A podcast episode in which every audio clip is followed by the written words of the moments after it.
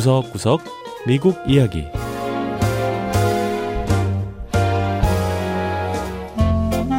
미국 곳곳의 다양한 모습과 진솔한 미국인의 이야기를 전해드리는 구석구석 미국 이야기 장량입니다. 현대인들이 건강을 위해 많이 하는 운동이 달리기, 즉 조깅인데요. 요즘 조깅의 새로운 형태인 플로깅이 세계적으로 인기를 얻고 있습니다. 북유럽 스웨덴에서 시작된 플로깅은 달리기를 뜻하는 조깅에 스웨덴어로 줍다라는 뜻의 plocka upp의 합성으로 달리기를 하면서 거리에 떨어진 쓰레기를 줍는 운동이라고 합니다. 건강과 환경을 모두 생각하는 운동, 플로깅을 워싱턴 DC 거리에서 만나보시죠. 첫 번째 이야기 달리면서 쓰레기 줍는 운동 플로깅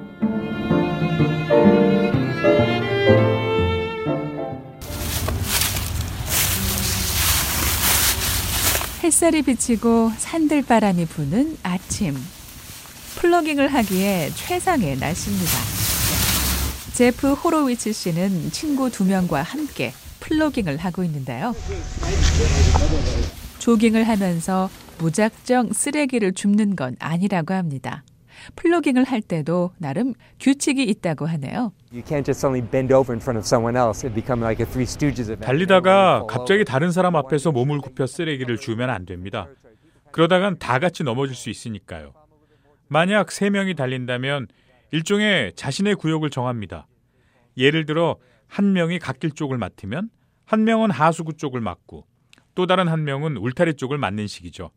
이렇게 자신이 맡은 구역만 신경 쓰면 서로 흐름을 방해하지 않고 뛸 수 있어요. 제프 호로위츠 씨는 체육관 개인 지도 강사입니다. 호로위츠 씨는 오래전부터 이렇게 조깅을 하며 쓰레기를 주웠다는데요. 몇 년 전부터 이 운동이 플로깅이란 이름으로 전 세계에서 유행하고 있다는 사실이 흥미롭다고 했습니다. 저는 도덕적인 차원에서 시작했어요.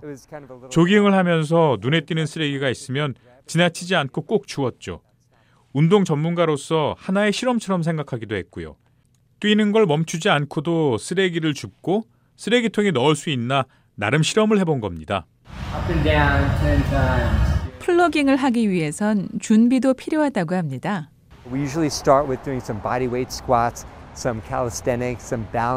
플로깅을 하러 나서기 전에 먼저 체육관에서 스쿼트라고 하는 쪼그려 앉기 운동을 합니다.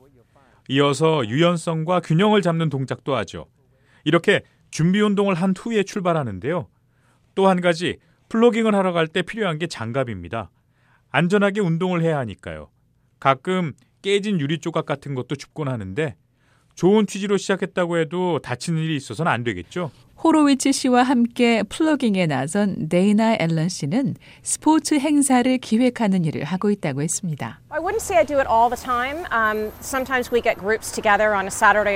전 플로깅을 매일 하진 않습니다. 보통 토요일이나 일요일 아침에 해요. 즐겁게 달리고 쓰레기도 줍고 마치고 나서 사람들과 이른 점심 식사를 함께 합니다. 일종의 스포츠 이벤트로 즐기는 거예요. 플로깅은 또한 워싱턴 DC의 쓰레기 문제에 대한 경각심을 불러일으키는 기회도 된다는데요. 워싱턴 DC 청정 도시국의 줄리 로슨 씨의 설명입니다. 거리에 쓰레기가 많고 더러우면 그 동네나 지역 사회에 대해 안 좋은 인상을 갖게 됩니다. 치안도 좋지 않을 거란 생각을 갖게 되죠. 뿐만 아니라 플로깅은 워싱턴 DC가 야심차게 진행 중인 운동 장려 캠페인에도 도움이 된다고 했습니다. FitDC라고 해서 워싱턴 시장실에서 추진 중인 운동 장려 프로그램이 있는데요. DC를 다시 미국에서 가장 운동을 많이 하는 건강한 도시로 만들자는 캠페인입니다. 이런 운동 캠페인에 부응하면서 도시까지 깨끗하게 가꿀 수 있으니 플러깅은 그야말로 일석이조 운동이라고 할 수 있겠죠. 데이나 앨런 씨는 플로깅을 통해 더 많은 사람들이 환경에도 관심을 가질 수 있었으면 좋겠다고 했습니다. 저는 사람들이 쓰레기를 바닥에 버릴 때 한 번만 더 생각해 봤으면 좋겠어요. 돌아보면 골목마다 휴지통이 다 있거든요. 쓰레기를 쓰레기통에 넣는 것 결코 어려운 일이 아닙니다.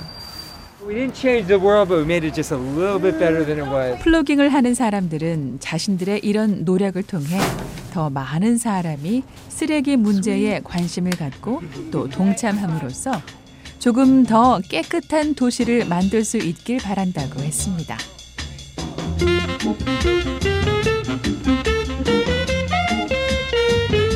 두 번째 이야기. 내년 개장을 앞둔 자유의 여신상 박물관. 미국을 보여주는 책자나 엽서 등에 빠지지 않고 등장하는 것이 횃불을 든 거대한 여성 동상인 자유의 여신상입니다. 미국 독립 100주년을 축하하며 프랑스가 선물한 자유의 여신상은 1876년 10월에 완공됐는데요. 이후 자유와 희망의 상징이 됐죠. 자유의 여신상은 매년 400만 명이 넘는 관광객이 찾는 뉴욕 최고의 관광지이기도 한데요. 현재 새로운 자유의 여신상 박물관 공사가 한창이라고 합니다.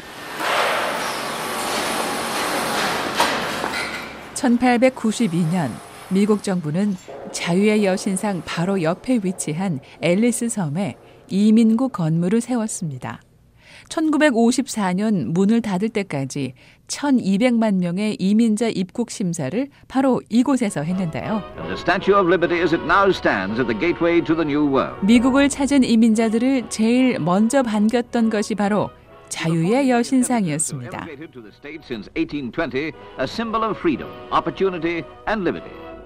이민자들에게 자유의 땅을 밟았다는 희망을 주었던 자유의 여신상은 여전히 많은 사람에게 영감을 주고 있습니다. 디자인 시공업자인 니콜라스 게리슨 씨는 처음 공사를 하러 왔을 때를 이렇게 설명했습니다. When we first came on the island, we were moved. We literally um, saw people 공사를 위해서 처음 리버티 섬에 왔을 때 큰 감명을 받았습니다. 바닥에 무릎을 꿇고는 눈물을 흘리는 사람들을 보게 됐죠.